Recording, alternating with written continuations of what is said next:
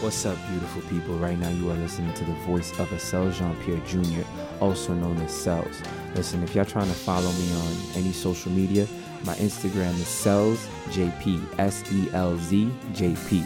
My Facebook is my name, Acel Jean Pierre Jr. Type my name into YouTube, you'll find my channel.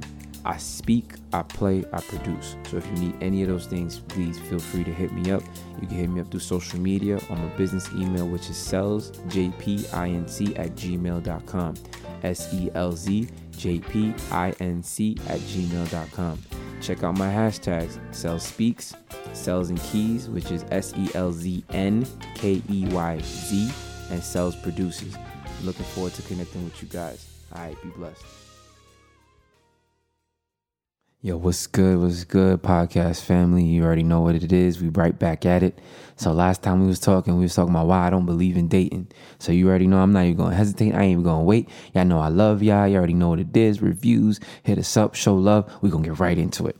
So last time I was talking, I was saying how you know I don't believe in dating because I feel like it's building a tower that you have to tear down. You're you're building all these experiences and you're bonding with their family, bonding with their cousins and friends, and you're getting to meet all these new people that it's not permanent. It could be permanent. It's not. It's not guaranteed.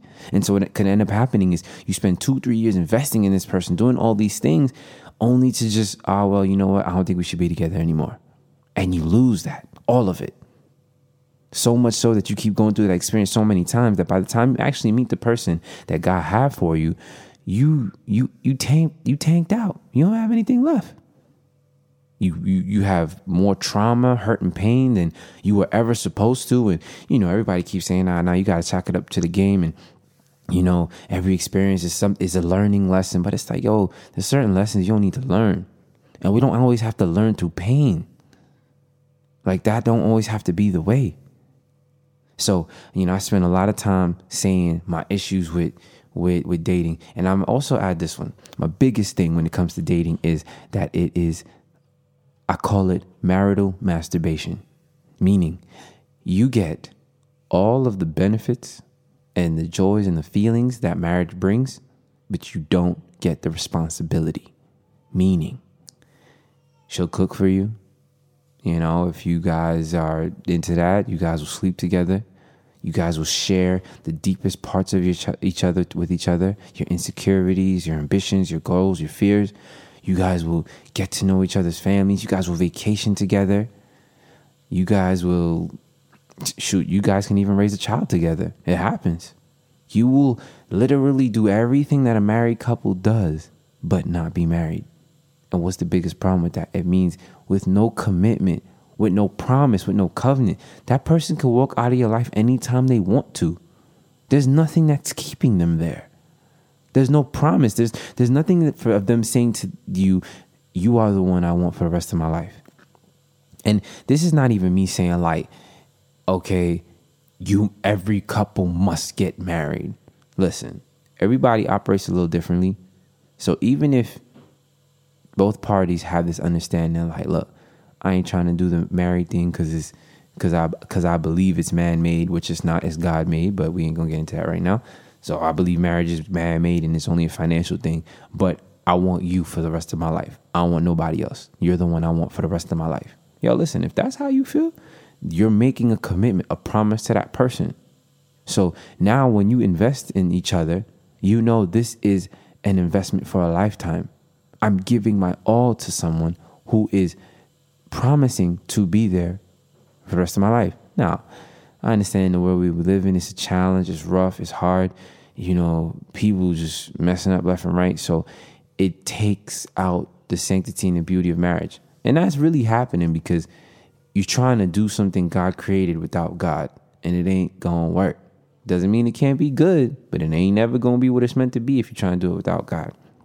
That being said, I don't want to harp on, you know, so much about how I feel about dating and its shortcomings but I'm gonna give you the solutions now. So okay, so if we if we not supposed to date, what are we supposed to do? Yo, build platonic friendships. Like purely platonic. Why do I say that? Because you will know who I truly am when you are my friend. if you're getting to know me when you like me and I like you, you're not really seeing who I really am because I want to put on my best face for you. You know what I mean? I don't want to, you know, pass gas while we're at a restaurant. I don't want to burp when when we having a conversation. You know what I mean? And every time I come to you, every time we go on a date, every time we spend time together, it's literally me putting myself in the most optimal condition to spend time with the person who I want to put on the best face for. And that is not marriage. Like, it's impossible to put on your best face with someone who's with you 24 7. You just can't, it's impossible.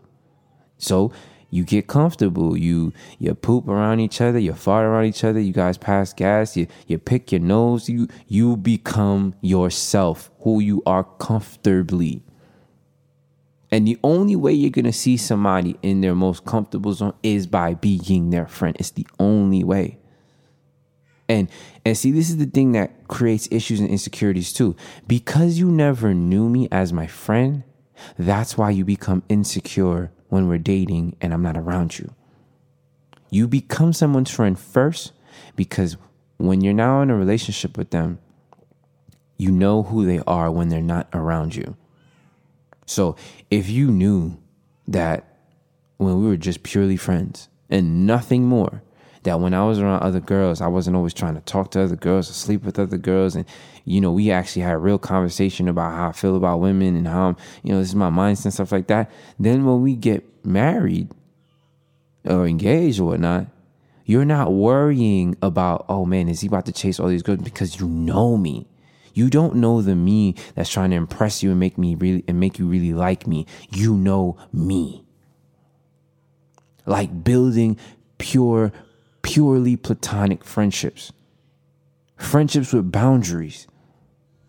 Like that's another thing too. Like, okay, all right, so so you said, um, um, you know, build build a purely platonic friendship. But what does that mean? Like, what can I do? What can't I do? Yo, whatever you're gonna do with your spouse, keep it only for your spouse. Don't share that with anybody else. You know, I always use this example of um, when you think about uh, Muslim women, okay, or women, um, is Islamic women, you know, vice versa, and how they have the hijabs. And one day I was thinking about, I was like, you know, we can discuss the aspects of oppression and all that stuff, but one thing I just thought that was so interesting was like, no one knows what they actually look like, what their hairs look like, except their husband. Like, so when they get married and she comes in front of her husband and she takes off her, her hijab, he sees her face, he sees her hair, like, he can say, No one else has this but me. Like, that's something special. I'm not even talking about the oppressive aspect of it because there's some people who practice this on their own willingly. And what I'm saying to you is like, that's something that only he has. No one else has that. And so, if in your marriage, the only thing that you can offer that no one else had is your body, that's not enough. Like, when you're single, your time, like, you shouldn't allow people to contact you anytime they want. You shouldn't allow people to have conversations with you about any topic that they want. Because it's like, well, if you're giving all of yourself to everybody what is it you're going to have to offer your spouse? Like, if everybody gets the deepest parts of you, and and knows all about your deepest pains and your deepest ambitions and everybody knows how you feel about this and everybody can call you at 4 a.m it's like what becomes special? What becomes sacred? What is sacred to you? Because for me when i got married I wanted to make sure I had something sacred for my wife, something that I could give her that no one else had. And I could tell you straight up, like for me, I mean, granted, yet, you know, um, I wasn't a virgin. However, I definitely stopped um, having sex, what, like since 23? So from 23 to 28, I was celibate. Didn't touch nobody. You know, I already told you that story. Doesn't mean I was. I'm not saying I was perfect, but I wasn't out here smashing nobody. So I was chilling. And um, side note, sometimes I feel like I be getting real comfortable in this podcast. Y'all gotta let me know if I'm doing too much. Like, talk to me. But anyway, neither here nor there. Um, so I had become celibate. So on one aspect, it's like, yes, you know, for the first couple years of my life, I was doing all this, but I made changes. And I made changes to say, okay, you know, I'm reconsecrating this thing about myself, and this is what I'm to bring to my wife. But the one thing I can say I never gave to anybody, I had a love, like a deep, full love, vulnerability, um, a fullness, like a, I will give you all of me without holding back. I had never given anybody that, ever. And funny enough, in all of my dating relationships, when I actually believed in dating, or not even necessarily believed in it, but I just did it, I dated or whatnot, that was always an issue that, you know, women always complain about, oh, you know, I just feel like there's so much more. And I was like, yeah, but that's so much more for my wife. I'm not going to give you something, I'm not going to give to a girlfriend something that's meant for a wife. And that's that's what's become the issue in today's dating world. Like, there's no separation there, people, no one is creating the boundaries of what is for your husband, what is for your wife. It's not just sex. It's not just cooking for him and doing his laundry. It's also your heart, like the deepest crevices of your heart, your fears, your pains, your loves, your joys. You don't want to just share that with nobody. You don't want to just share that with anybody who could walk out your life. And yes, granted, we know that marriage is not a short thing. You know, things happen and couples divorce, but at least you put yourself in the best situation possible. And here's the other aspect to it, and this is the part that's so important. Like, again, I'm gonna say it doesn't mean you can't get married and be happy without God, but you will never experience the fullness of marriage without Him. That's the only way you can experience the fullness of marriage is with God. Why? Because God created it. And so, okay, so you say we're not supposed to date. You you say that you just be purely friends with somebody. So when is it I actually ever transition? Well, I'm gonna tell you. The first thing you need to do, if you're going to embark into something that God created, well, you need to know God. So, whatever time you need to take to focus on knowing God, that's what you got to do. And when I say know God, I mean really know God, sit with Him, read His Word, pray, develop a relationship with God. I'm not talking about, oh, you need to go to church and wear this and don't wear short skirts and don't listen to this type of. No, I'm saying you need to take the time to know God, get to know Him. Like earnest prayer, developing a relationship with God. Like that's what you need to focus on. And when you know God, when you develop a relationship with God, God will speak to you. And so once you start speaking to God, God will guide you in, whatever aspect that you open up to Him. So it's like, you know, Lord, I don't like my job. What should I do? God will talk to you. Lord, I don't know how to pursue. Um, Lord, what should I cook today? God will speak to you. I promise you. Lord, you know, I don't know what I should do today or how I should, how, how I should pursue the day. God will speak to you. Lord, I feel like I'm ready to be in a relationship. What do you think? He will speak and he will answer. So the number one thing is know God, get to know God and understand and get comfortable with how he speaks to you. Then when you can do that, then you tell the Lord, look, all right, Lord, when you are ready for me to move, help me move. And I promise you, the first thing God's gonna do before you even meet somebody is he's gonna work out all them issues you got going on. All right? Not necessarily every single thing, but he gonna work out the issues that you need to get through you know, whether it be your insecurities or certain traumas that you need to overcome, certain bad habits that you have, he's to work those kinks out. Because without those kinks work, working out, oh, you can get married, but it's just to be a lot harder. So he's to set you up in the position where you are. You're to be in the best possible position when it comes to marriage. Doesn't mean you're to be perfect, but you're to have all the tools that you need to be able to succeed in it. So again, you start off with getting to know God. Let God lead in all that you are to do. And then God will work on you and get you in shape. And then when you are ready, God will also work on your partner. And when they're ready, God will bring you guys together. Listen, you don't need no Adventist mingle, Christian mingle, black people meet.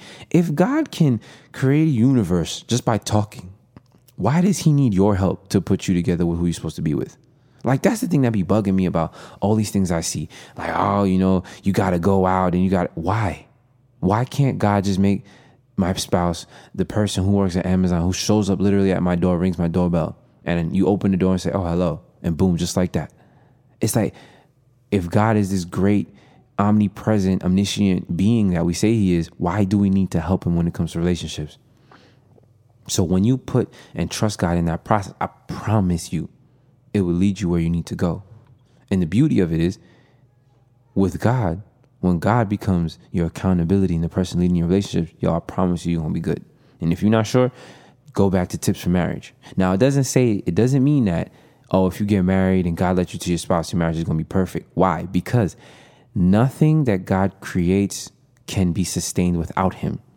So a lot of times people get married and, and we do certain things, but then you let go of the principles, morals, and values that God gave you that got you to that place in the first place, or that got you to that point in the first place, and you get upset that it doesn't work. Well, listen, if God told you, listen, don't cheat, don't lie, don't steal, and you were listening, and that's how you ended up into your marriage and you were with a wonderful person, but then somewhere in the marriage you started lying, cheating, and stealing, you remove God from the equation. God is the engine.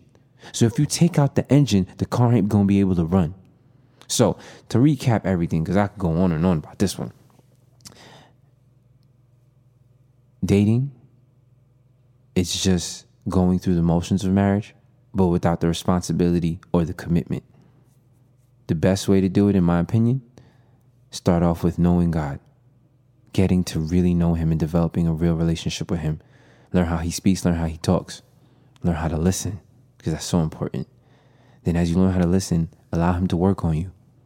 Deal with the things that you need to deal with. And then from there, when God feels like you're ready, I promise you, He'll put it on your heart for you to start praying for your spouse and for you guys to come together.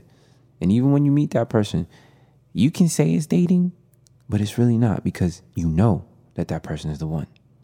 You know that that's who God has for you. So your whole approach is very different. There's no fear of making an investment because you know this person. That's what it is. I'm not trying. I'm not testing. God told me you are what it is.